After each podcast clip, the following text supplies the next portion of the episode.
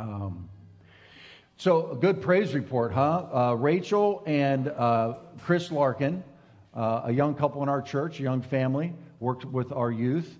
Their uh, baby, Amara, uh, was not gaining weight, and uh, it was not good. And so um, we went to praying as a church. And this testimony came in. It says, Amara has gained over a pound in nine days. Praise the Lord. Amen. She's been taking bottles amazingly and is making up for lost time. We are praising God for this success. Thank you, everyone, for your prayers. We've got one healthy baby, small but mighty. Yeah. So, um, answer prayers. Well, welcome, everybody. Those of you who are here for the first time, my name is John. I'm the lead pastor at the Gathering Place Church. Welcome, online community. We're going to get into the Word of God again today because the Bible says that God sent His Word and it, the Word, healed them. How many of you need some healing today? Encouragement today? All right, that's what the Word of God does under the anointing is it heals, it saves, it delivers. So here we go. Um, how many of you have ever been to an award ceremony? Right? Maybe you received an award. Maybe it was a trophy for sports. Maybe it was Student of the Year uh, for a class or something, or maybe it was a medal or a patch or a bonus or a raise at work or some kind of, um, you know, um, commendation. Feels good, doesn't it? Doesn't it feel good? Come on, just be honest, right? I mean, it, it, it represents tenacity, hard work, determination, courage, vision, stick to and you get rewarded for it. You get awarded for it. Or parents, I mean, how proud does it make us when our kids get those awards, right? You put the bumper sticker in your car that basically says, My kid's better than your kid, is really what that is saying, right? Yeah. Or you're living your dreams through your kids, so you put the bumper sticker on, but it's really about you, not about them. And some awards are more amazing than others, like our son Sam. He didn't know that I was going to spotlight him this morning, but that's what you get for being a preacher's kid. And uh, so we get, my, Hope and I got called to the high school to be part of an award ceremony, but they don't tell you what your kid's getting an award for. So we had no idea. Uh, now, for those of you that know our son Sam, we adopted Sam from Vietnam when he was uh, 15 months old. He was only two pounds. Um, he uh, had a hemangioma tumor um, that was incurable in, on this, that side of the world. He came over here, and all the specialists said that he will never have a sense of humor he will never have empathy. Yeah, everybody laughs because he's such a charmer. That uh, he will not he will not have uh, interaction. We just threw him into the mosh pit with our other five kids, and amazingly, this kid just became uh, one of the most beautiful human beings you can ever meet. Uh, that's why the Bible says God takes the solitary and puts them into families. You and I were not designed by God to live in isolation. We're designed to live in community. That's why church is so important. So get your butt back in church, online community. Okay, so. So we go to this award ceremony, and we're sitting there going, I wonder what he's going to get. Well, they called him up for the student of the year for math three. And yeah, huh? And Hope and Hope looked at me and she said, That is a miracle. It really is a miracle. Then he got called up for another award later, and we had no idea what this was about. And this is when it just gets bizarre, when God just does what God's going to do. He got Student of the Year for aerobics.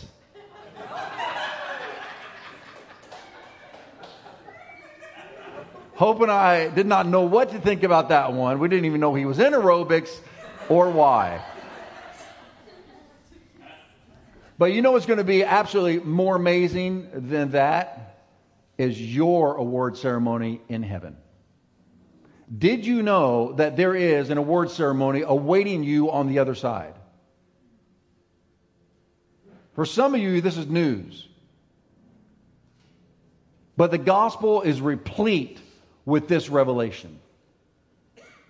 So many of us are living life on this side of heaven either not knowing about that or we know about it and yet we don't live for it. We're living for this life. And that is a huge, massive mistake. And so I'm in a series right now. This is the last message uh, called Three Things That Will Stop You from Fulfilling Your Divine Destiny.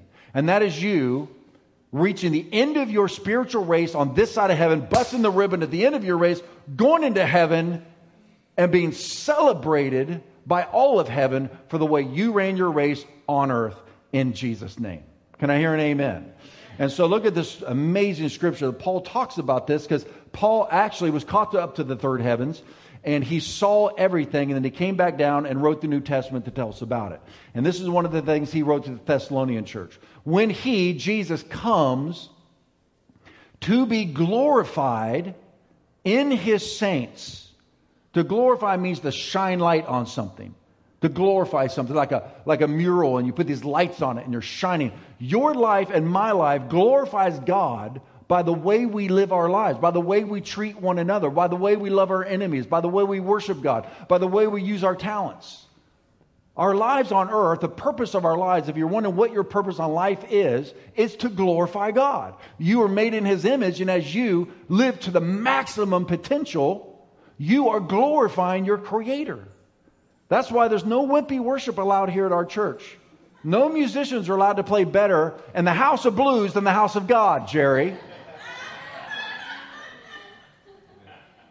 I remember one time I was at a church and they were the musicians were warming up and they were like, Wah! and the saxophonist was going, Whoa! and the drummers they were they sounded so good. And then they stopped to start band rehearsal for a worship.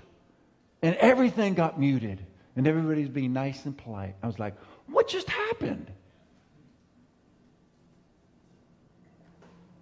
We have got to live our fullest for God with every talent you have, every minute of your day, every breath you breathe.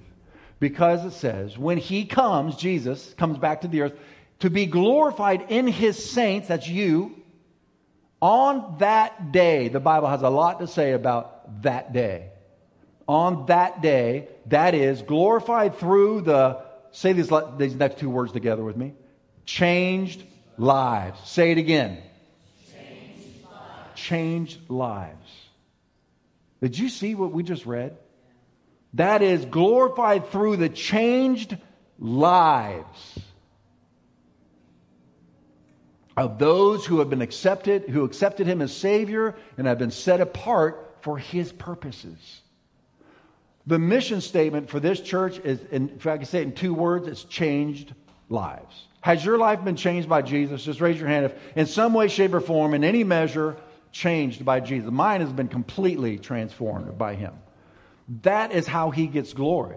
Set apart for his purpose and to be marveled at. That Jesus, ah, what a scripture. Jesus is going to be marveled at among those who have believed because of our testimony, Paul testifying about Jesus to you.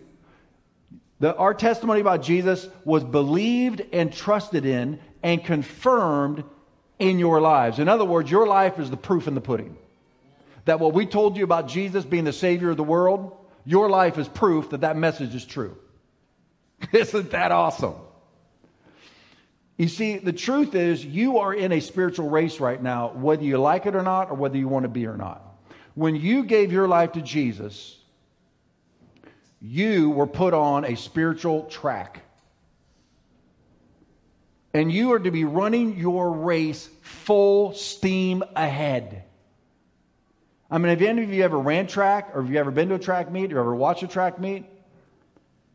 I mean, when, they, when the runners are on the starting blocks, that's your salvation, and the the gun is hit. That's when you say, I accept you, Jesus, as my Lord and Savior. Bam, the race is on. And when you're running your race, you don't look around. You don't stop and take a break. You don't get distracted. Sports psychology, stay focused. That's the difference between champions and non champions, is focus. What are you focusing on? And we're going to talk about that today. Some people in a spiritual race in Christianity are kind of like in the inner, the grass area in, in, in, the, in the field that's, you know, you got the track and you got the grass in the middle. Just kind of like walking around, talking to your friends, on your phone. You don't even realize there's a race going on. Some are sitting in the stands applauding the professional preacher and the professional Christians and, you know, the ministry leaders. Are, oh, yes, you guys are amazing. Sitting in the stands. You're supposed to be on the track running your race. It's your race. You have to run your race because you are going to meet your king on that day, and you are going to receive awards for your service to the king while you're on the planet. In fact, look what Paul, the Apostle Paul says to the uh, Corinthian church. Isn't it obvious that all runners on the racetrack keep on running to win, but only one receives the victor's prize? Everybody say the victor's prize. Yet each one of you must run the race to be victorious.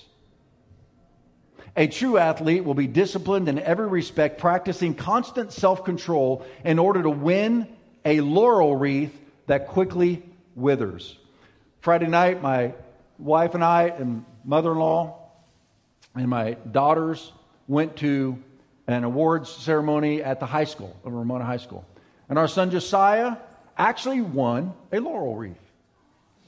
Isn't that great how God sets up my illustrated sermons? It was already in my notes. Sent my notes off to the tech team on Thursday, and a laurel wreath was the point. And then I got a laurel wreath the next night. The Lord is speaking to you and I. And look what they said. Look what the Apostle Paul says about the laurel wreath that the um, Olympians would get in the first century when they would win a race and they would be, have a laurel placed on their head as Josiah had placed on his head Friday night at the high school. Sorry, Josiah, but here's what the Apostle Paul says about this it quickly withers. He got this Friday night, and Miss Brenda said, You know, you better put that in the refrigerator if you're going to use it on Sunday morning because it is going to start withering and dying. This is what happens to our glory on the earth. It's temporary. I had to put this laurel wreath in the refrigerator so it would not start to die and wither before I could use it today as an illustrated sermon. The Bible says the glory of man is like the grass of the field, here today, gone tomorrow. It says your life is like a vapor, but he who does the will of God endures forever. We have got to understand that this life is so short and so temporary, and everything we do on this side of heaven counts on the other side. This may not mean much to you today, but it will mean a lot to you then. That's why I'm preaching to you today, so that it can mean something to you today, because that day's coming. He goes on to say this, but we run our race. Everybody say this last part of the scripture with me out loud. Come on, with gusto but we run our race to win a victor's crown that will last forever. Now, the last couple of weeks, I've shared with you two things. Can you grab me one of those waters there? Just toss it to me. You played softball in high school, right? There you go. No? What'd you play? Nothing. Aren't you glad I brought this up? You didn't even get a laurel wreath? Oh, man. I'm sorry. But you got a victor's crown in your future. Yeah, as you, as you serve our church by being our photographer. Yeah, see, using your gift for his glory, aren't you? Yeah, in fact, your pictures on our website and all the stuff you've done. Thank you so much for that. Um, so, I've been talking about three things that will stop you from reaching the end of your race. One of them, and I'm going to do these quickly because I've already taught on these first two points, but I'm going to recap them real quick. One of them is not, not uh, realizing they are, it's going to be a difficult race. Not factoring in the level of difficulty. This is not a, a, uh, a sprint. This is the 800 meter hurdles. This is the Christian race. There are hurdles and obstacles, and it's a long race. And if you don't realize that there's going to be a whole lot of trials and suffering and opposition, you're going to be asking God why. And it's going to waste a whole bunch of your time and energy trying to answer the question, why God? Why is this happening to me? And I've already preached on this. That is an endless dark pit you do not want to fall into.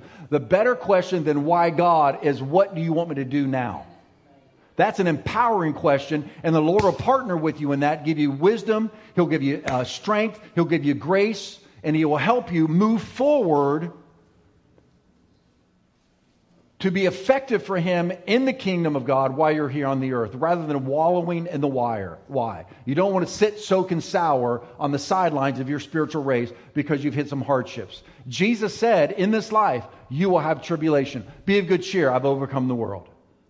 So you stay close to Jesus and you win your battles. Secondly, not forgetting the past. This is another obstacle. This is the second thing I preach. The second thing that will stop you from reaching your divine destiny is not forgetting the past. I'm not talking about the facts of abuse and misuse and being mishandled, your personal shame and failures of your sin and all that. Not forgetting the facts. You know, Jesus didn't say get a lobotomy. It just says forget about it. Everybody say forget about it. All right, if you don't forget about it, last week I had, I had 100 pounds of sand on my back, that, the big sandbag if you weren't here, and it was the weight of past experiences that weigh, weigh you down. Could you imagine somebody on a track team get into the starting block and they have a 100 pound bag of sand on their shoulders getting ready to run the race? Do they have any chance of winning the race, let alone probably even finishing the race?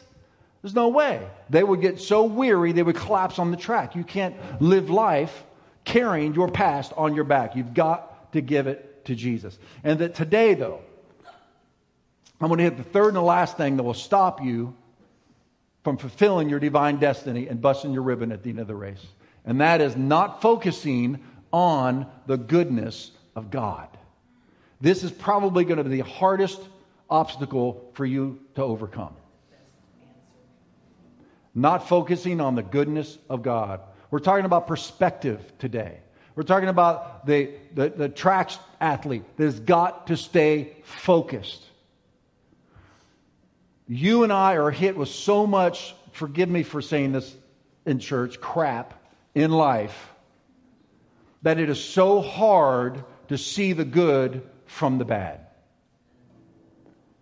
We live in a fallen, broken, hurting, nasty world. There's so much negativity, so much injustice, so much hate, so much abuse and misuse and pain.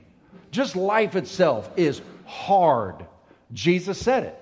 In this world, you will have trials, tribulations, suffering.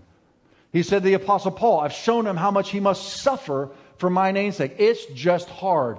And so, but if you and I choose to focus on the bad in your marriage, the bad in your finances, the bad in your body as you look in the mirror. and the older you get, the more beautiful it gets. Wouldn't you say? Everybody over 50 just looked at me and went, the bad in your company you work for, bad in your church. There's bad everywhere. If you choose to focus on the bad, you are going to sink rather than focusing on the goodness of God. This is not some pipe dream, not pie in the sky thing I'm talking about. I'm talking about the key to getting through the valley of the shadow of death. You need a light when you're in the darkness. And the goodness of God is that light. So, how can I focus on the goodness of God when I'm surrounded by such darkness and such bad and such pain and such. How can I do that? I want to give you three things. Number one, focus on the past goodness of God. That's where you start. Tell me God has not been good to you in some way, shape, or form in your past. Somebody lie in church. Just tell me God has not been good to you. Let's start here. Did he save you from going to hell by dying for your sins on the cross? Anybody? Yes. That should be enough forever. That alone. I remember talking to Jeff Brown, and I was talking about the goodness of God. And I said, What do you think about the goodness of God? He said to me, God settled that the day he died on the cross for my sins. Woo! Jeff is preaching. Focus on the past goodness of God. Do you know there's an entire book in the Bible dedicated just to this point? It's called the Book of Deuteronomy. Other, other words, the book of remembrance. Why did God have such a thick book called the book of remembrance? Because he had Moses read it to the children of Israel over and over and over and over. What was in that book? All the miracles God had done for them in the past. Why was that so important? Because God was taking them to the promised land. He was taking them into their future of blessing. It's the same with you.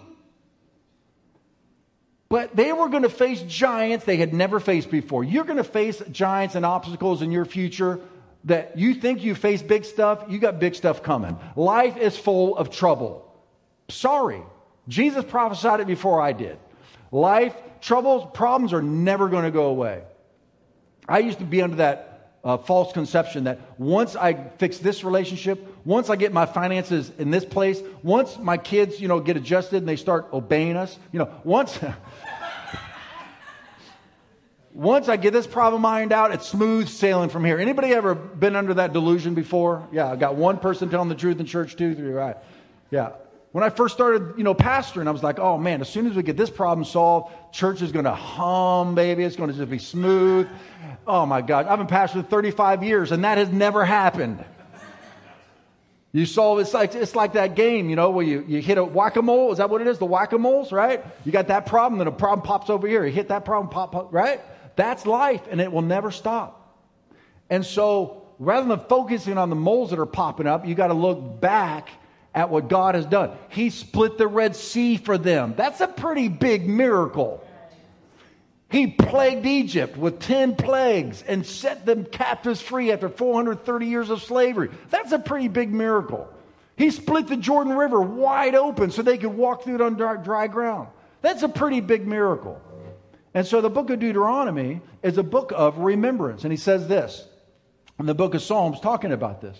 For he issued his laws in Jacob, he gave his instructions to Israel, he commanded our ancestors to teach them to their children, so the next generation might know them, even the children not yet born. And they in turn will teach their own children.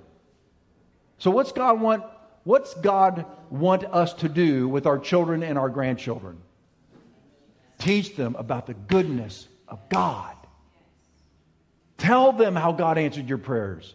I'm writing a book right now, and I'm putting as many God stories of our family's history in that book as I can possibly cram in there. And honestly, I have to say this, and I'm not over preaching.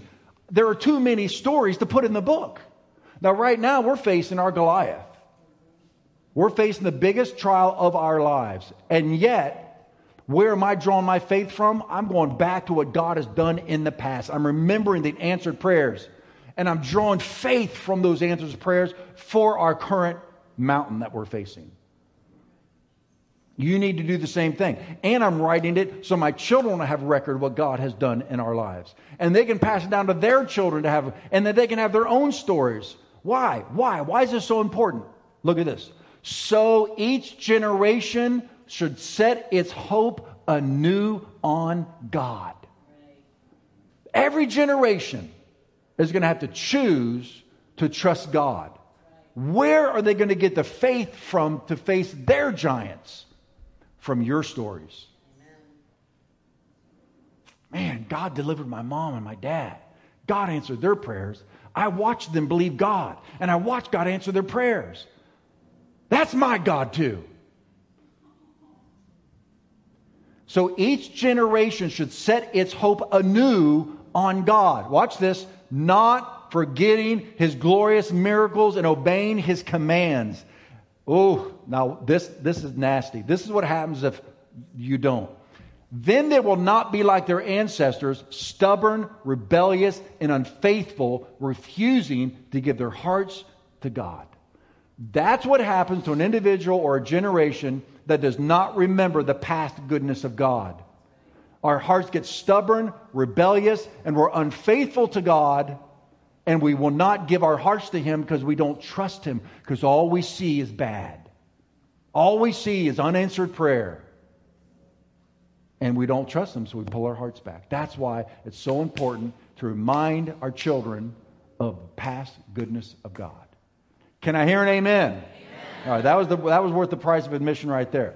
Here's an example, though, of a generation who did not remember. Take, for example, it says in the book of Psalms, the sons of Ephraim, though they were all equipped warriors, each with weapons, they were the army of God, they get to win every battle because God's with them. They're in battle, they're ready to go. Here we go, God's people. When the battle began, they retreated and ran away in fear. Why would God's people run away in fear from a trial? Says it right here. They didn't really believe the promises of God. They refused to trust Him and move forward in faith. Why? They forgot his wonderful works and the miracles of the past. Isn't that an amazing scripture? It's right there in our face. So you see Moses reading the book of Deuteronomy, the book of remembrance to the people of God. Remember how he did the 10 plagues. Remember the Red Sea. I mean, you know, they had all these miracles waters out of a rock, quail falling from heaven, bread coming out of the ground. Let's go take the land. They send 12 spies in there to check out the land. 10 spies come back and they say, Oh, we can't take the land. There's giants in there. These giants are bigger giants than we've ever dealt with before. But there were two guys, Joshua and Caleb, saying, Shut up. Don't do that. Remember.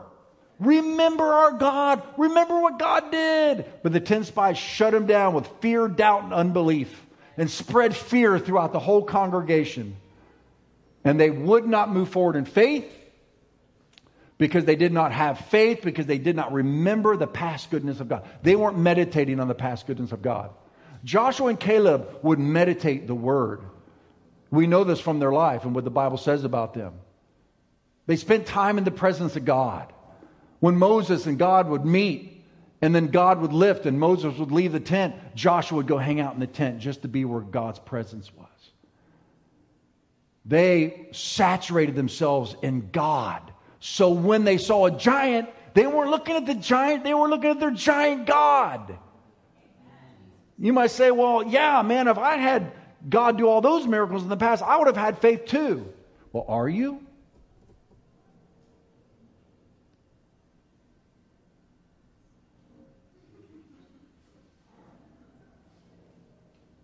Are you believing God right now for what you are facing?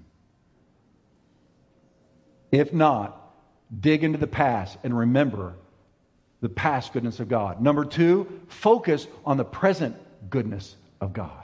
This is even harder because when you have negativity, pain, suffering, bad things in your face, that's all you can see. You feel it, your emotions, your mind's going crazy. The fear, the doubt, the unbelief is bombarding your soul. It is so much harder to see the goodness of God when it's right in front of you. But it is critical for your emotional, mental, physical, and spiritual well being to focus on the goodness of God. Do you know that God's goodness is all around us all the time? Like we live in a God saturated world. You have to choose to find it, but it's there. My wife and I were driving down the mountain to her radiation treatment on Friday, or Thursday this past week. She is in a whole lot of pain, and we're driving down to get the cancer that they have found in her bones radiated. And we're driving down, and I said to her, Let's talk about the goodness of God in our lives. And there was just silence in the car for a couple of minutes because we are so aware of the pain and the suffering that it has to be a choice to focus on the goodness of God. I said, I'll go first. I talked about you guys, actually. I said, we have some of the most amazing people in our church. And I started naming people and how, what good people they are. And then she went. And then I went. And then she went. And then I went. We did it all the way down to the medical center. It was a 45 minute drive. And it became easier and easier and easier. The light just began to break. We started realizing how blessed we are. What does it do when you focus on the bad? I'm going to ask you this question. This isn't a rhetorical question. I'm going to ask you what happens when all you do is focus on the negative? Your coach, your sports team, your teachers, your class, your business, your boss, your coworkers, your kids, your parents, your husband, your wife. If all you're doing is thinking about and speaking about the negative, fixating on it, tell me what happens to you. Just go ahead. Give up. Ooh, give up. You're just going to get right to the point, aren't you? All right, so he's out of the race. All right, he's, he's face down on the side of the racetrack, eating dirt. Okay, Phil, you're out. Anybody else? Seems too big. It seems too big. You spread it to other people. Nobody wants to be around you. Just keep finding more negative. You keep finding more negative. Take a sharp spiral down. You take a sharp spiral downward word with Phil. Anybody else? what happens when you just focus on the negative? Depression. Hopelessness. This is what I say. You will sink into darkness in your thoughts and your emotions. You will sink in your expectations. You will start expecting bad and not good. That's the opposite of faith. You will sink in your influence. You're going to spread fear and doubt and unbelief to everyone around you. You will sink in honoring God because you're declaring that He is not good when He is. You will sink in praising God, robbing Him of His glory and yourself of all the good that comes from trusting Him.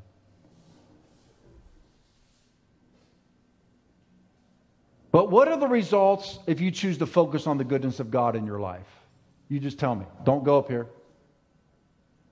What happens when you choose? Now, this isn't fake it till you make it stuff. I'm talking about it's a choice. You're focusing on something every day of your life, the good or the bad, no matter what area of life we're talking about. You're going to focus on one or the other. We just discovered what will happen if you choose, everybody say choose. If you this isn't like optimist, pessimist, half full, half empty. You know, that's true, but I'm talking about spiritual warfare. I'm talking about mental health. You remember you're not alone when you focus on the goodness of God. Somebody else. You have peace. You're uplifted. You speak life. All things become possible. You finish, you get back up and finish the race, Phil. All right, let's give Phil a hand. He got back up. He's going to finish his race.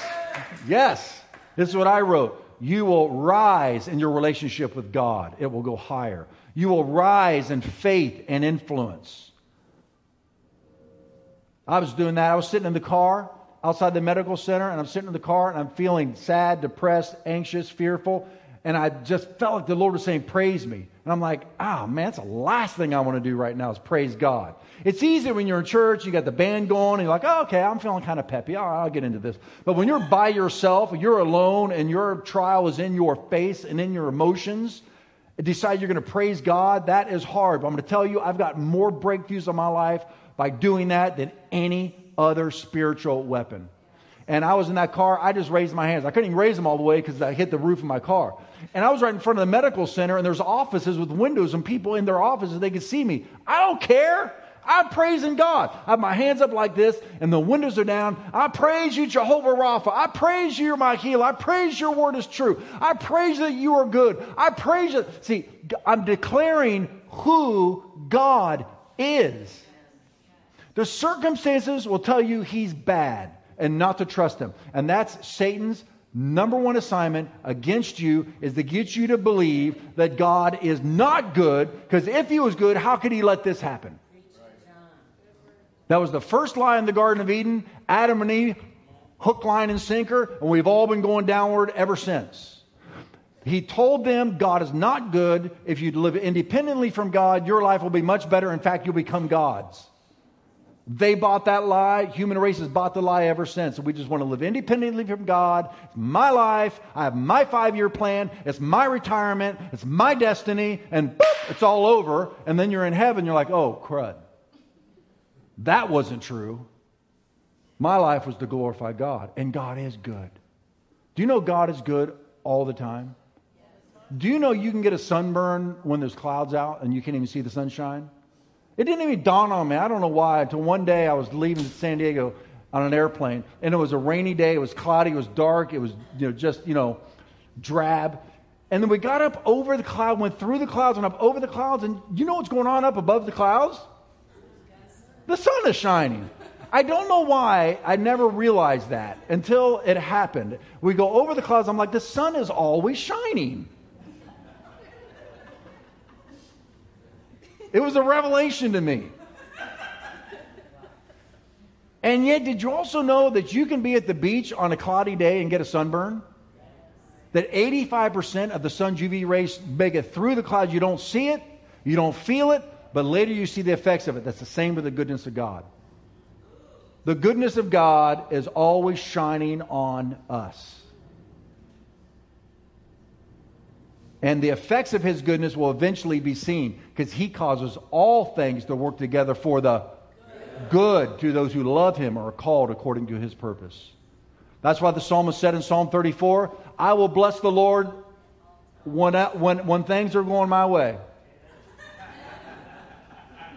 I will bless the Lord when all my prayers have been answered. I will bless the Lord when I think he deserves it.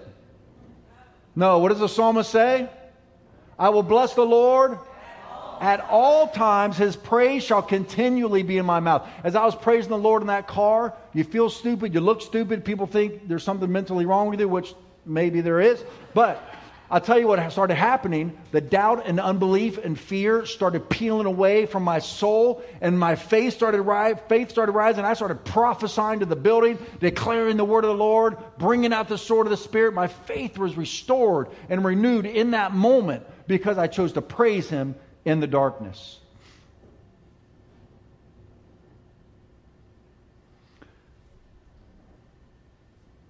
I don't have time. Uh, I got some stuff in here I really want to share with you. I don't have time for. But let me just say this about I can't go too deep into this, but it's the it is the scientific proof of a person that chooses to focus on the good and be positive versus those who are negative.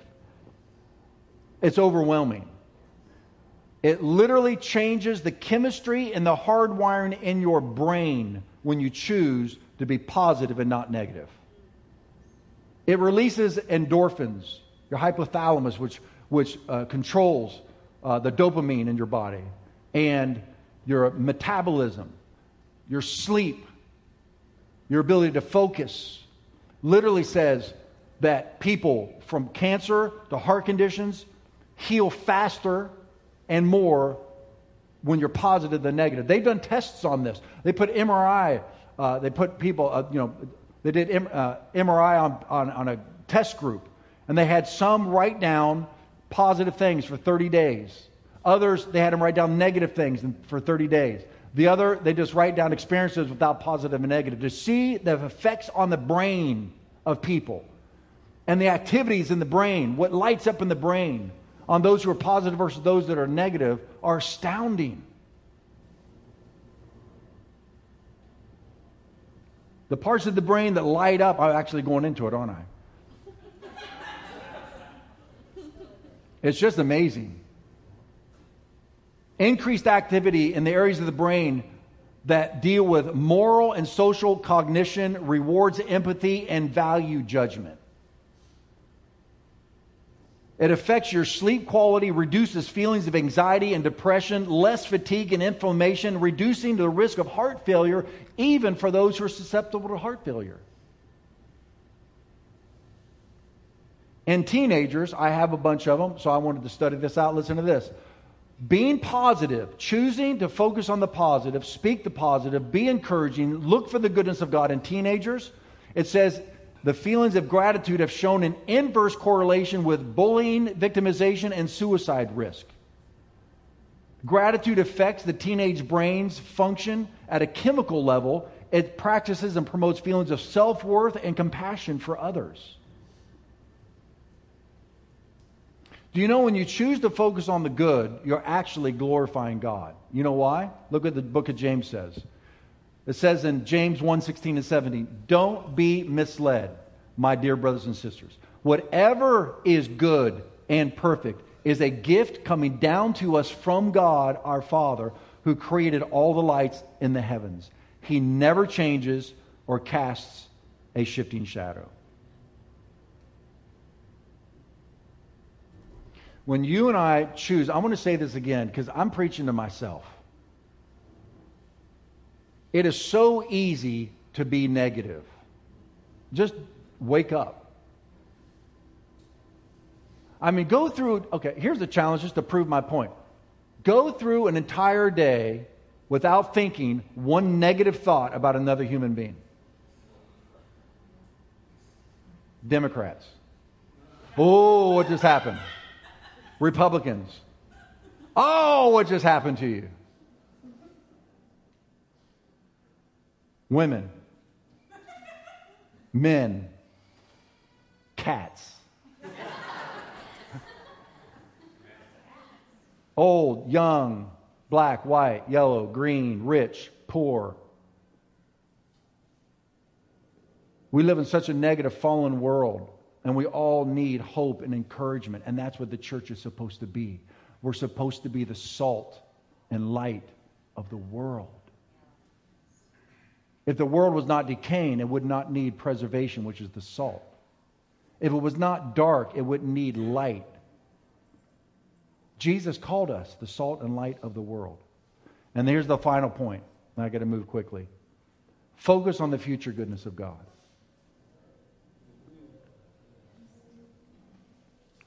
Focus on the future goodness of God. Look what the psalmist said. I would have lost heart back to Phil quitting, which you're not doing now. You got back up, right? Okay. But look at this. I would have lost heart, the psalmist says, unless I had what? Come on, say it out loud, church.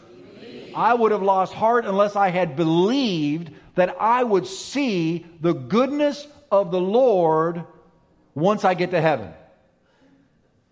Is that what it says? What's it say? Preach it, church. Come on. What's it say? In the land of the living. That's here on earth. I would have lost heart if I had not believed that I would see the goodness of the Lord on earth, in the land of the living. Now, His goodness, it may not look like what you want it to look like when it happens, but it will be good nevertheless. We have to let God be good. We, got, we need to let the Lord bring all things to work together for our good, even when it looks incredibly bad. If we will trust Him and give Him time, look what the rest of this verse says wait on the Lord. Ooh, that's a tough one. Be of good courage, and He shall strengthen your heart. Wait, I say, on the Lord. When we don't focus on the goodness of God, we can be like the, the warriors of Ephraim, the back away in fear or when we don't focus on the future goodness of God, trusting the Lord is going to put it together for us, the Lord's going to come through, we just say, Move aside, God, I got this one, and we move out ahead of Him and we try to fix it ourselves. Like Abraham, God promised, You're going to have a promised child, you're going to have a miracle child. He couldn't wait, he waited long enough. Clearly, that promise we heard, we misheard it or something. So why don't you just have a baby with our maid? And he did, and we've had the war in the Middle East ever since. Versus David, who was promised to be the next king of Israel, and yet for 18 years he lives in caves and runs from the enemy. Had to live in the enemy territory, running from king, the king of Israel, trying to kill him. His reputation destroyed. Character defamation, defamation reputation assassination, living in the caves his congregation were 400 men that were distressed and debt and, and uh, discouraged. That was, that was the people he got to pastor. And twice, the king of Israel was right in his hands where David could have easily killed him. And his counselor said, Kill him. The Lord's given you in his hands. And David said, I will not touch the Lord's anointed. I will not take my destiny into my own hands. I am going to trust the Lord. I will not take control of my future. God has my future. That was serious trust. And it was in the backdrop of the darkest day of his life when his whole town got burnt to the ground, his wives and his children kidnapped, all of his men's wives and children's kidnapped, all their goods were taken, and the darkest night of the soul he had ever experienced, it was the next day he was made king of Israel, and he didn't have blood on his hands. Because he did not take his destiny into his own hands. He trusted the Lord.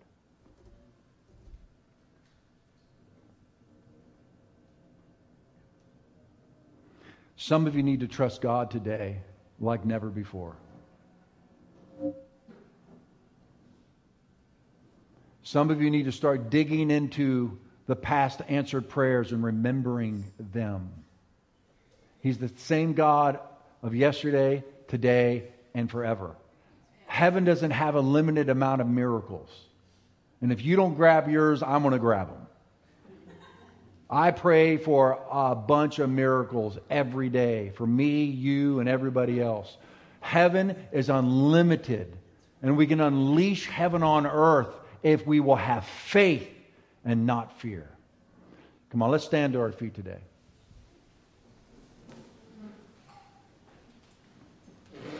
What is it that you need to believe God for?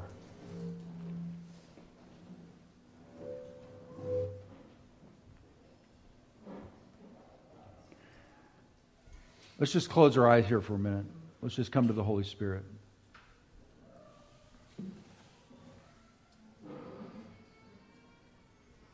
Everybody needs faith. Some more than others on any given day, but all of us need faith.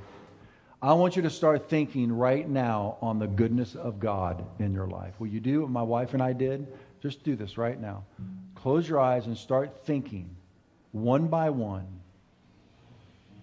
of the goodness of God in your past. Think about the times He came through for you.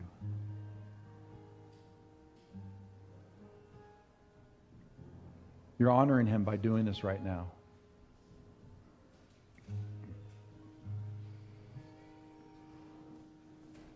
I'm going to give you a moment to continue to do this because it'll, it'll just start rolling. It'll steamroll. The goodness of God, answered prayers.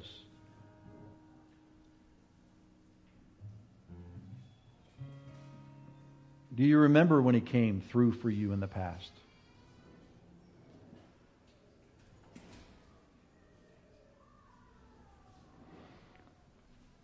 Okay, now I want to do this exercise. I just want you to just shout out something that came to your mind about the goodness of God from your past. Something He did, an answered prayer, something. Somebody, just say it out loud. Healing. What healing? Huh? Crohn's disease. Liver failure. Healed. That's a pretty good start right there, huh? Somebody else. The goodness of God from your past. Yes, ma'am. Come on. Healed her 25 years ago of terminal cancer. I'm going to have you pray for my wife before you leave today. All right? You already have? Thank you. We're going to. Somebody else, come on. Let's glorify God in here today. The goodness of God. Something in your past that He did. Say, Mark. Hey, you just wait your turn. Mark. Surrounded you with people that love you. Gary. Financial breakthrough. And yours was, your and Kathy's breakthrough was like Abraham. That was like 25 years in the coming, man. And you stood, you guys. You were faithful. And he came through in a way you never could have imagined. Nothing on your radar. Oh, if you guys knew his story. So good. Somebody else. How did God come through for you in your past? Back here, Kobe. He reunited you with your wife 2,000 miles away. You thought that was dead and gone, not going to happen, and he brought her to you. I know his story. If you knew his story, you'd be like, wow, so God, so good. Somebody else? He gave you a new family. Come on, somebody else. Saved our house. Saved your house and gave you a new house. He did all of that. Saved your wife. Yes, he did. Saved our to our God belongs escapes from death. Psalm 68 20. To our God belong escapes from death, and you escaped death. Somebody else, another one. He what? He provided you guys a home in that beautiful God country called Ramona. All right, one more, Mary. He's always given me more than enough that I can give to others. He's always given you more than enough so that you can give to others. And you are one of the biggest givers I've ever known in 35 years of ministry, Mary. He just, he will flow through a funnel. He doesn't flow through a, a pipe that has a cap on the end of it, my four, no more. He doesn't give to that. He gives to people who are givers. And you are a liberal giver. All right, I want you to close your eyes again, and I want you to think about right now in your life the goodness of God. Just close your eyes and think right now. Where's the goodness of God in my life right now? I'm going to give you a minute just to let the Holy Spirit bring the goodness of God to your attention.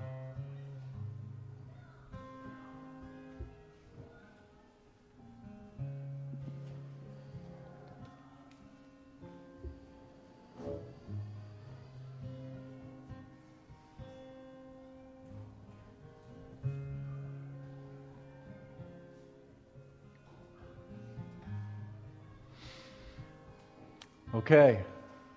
This one's harder because your problem is in your face. But so's God. So, someone, the goodness of God in your life right now, just say it out loud. His wisdom. His wisdom. Whew. Yeah. Father of teenagers, the father of teenagers. One of my goodness of God is right here. I thank God for my kids. I love them. They're so amazing. The girl got some pipes, doesn't she? By the way. that girl can sing. I love when I'm at home and I hear her worshiping up in her bedroom, like, ah, that's some heaven on earth. Somebody else, the goodness of God in your life right now. Steadfastness. His steadfastness. What's that? His rest. Somebody else, don't, don't be shy. We're glorifying God right now. This is praise, by the way. He gives you peace. A patient husband. Ryan looked aside like, talking about me? I think she only has one, and it happens to be you. A patient husband. I love it. See, that's so good. You can think about the negatives of your spouse all day long, and you will live in hell. Or you can choose to think about the positive of your spouse. And I'm telling you, the positive will just keep growing. Somebody else, the goodness of God. Five generations of believers. Five generations of believers. that is awesome. Oh, nobody's going to top that, but let's let's keep going. Somebody else. Come on. Huh? Encouragement. He his encouragement in your life. Yeah. He's always there to hang out with you. I want to say the Bible, I'm, going to say there's a truth in life. People will hurt you and people will heal you. I want to say there are pastors all over the world, all over our nation, all over our city who have been wounded deeply over the last year, year and a half, two years. However, the church is being revived. The church is brighter than ever. People that are in churches are there because they want to love Jesus. They love one another and they are committed to the mission of the church. It's purer than it has ever been. And people of God have healed me. People will hurt you and people will heal you. You can't live in isolation. You got to stay in community. Okay, so the last thing I want to challenge you to do today is focus on the future goodness of God. I believe that I will see the goodness of the Lord in the land of the living. Can I hear an amen? amen. That's got to be your declaration. That's got to be your declaration. And it will be if you choose to focus on the past goodness of God, focus on the present goodness of God, you will then be able to believe that you will see the future goodness of God because God is good. Can I hear it? Amen. Amen. Come on, let's praise. Let's praise Him. Come on, let's let's let's close out today with some praise. I love you, Lord. For your mercy never fails me. All my days I've been held in your hands. Moment that I wake up until I lay my head, I will sing of the goodness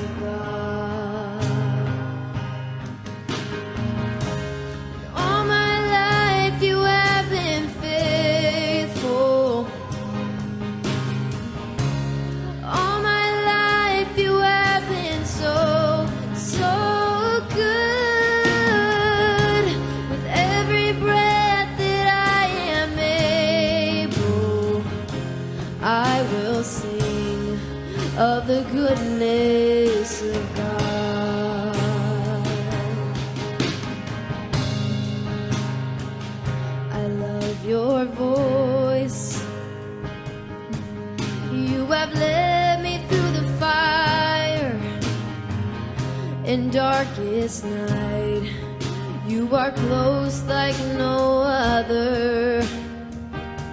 I've known you as a father. I've known you as a friend.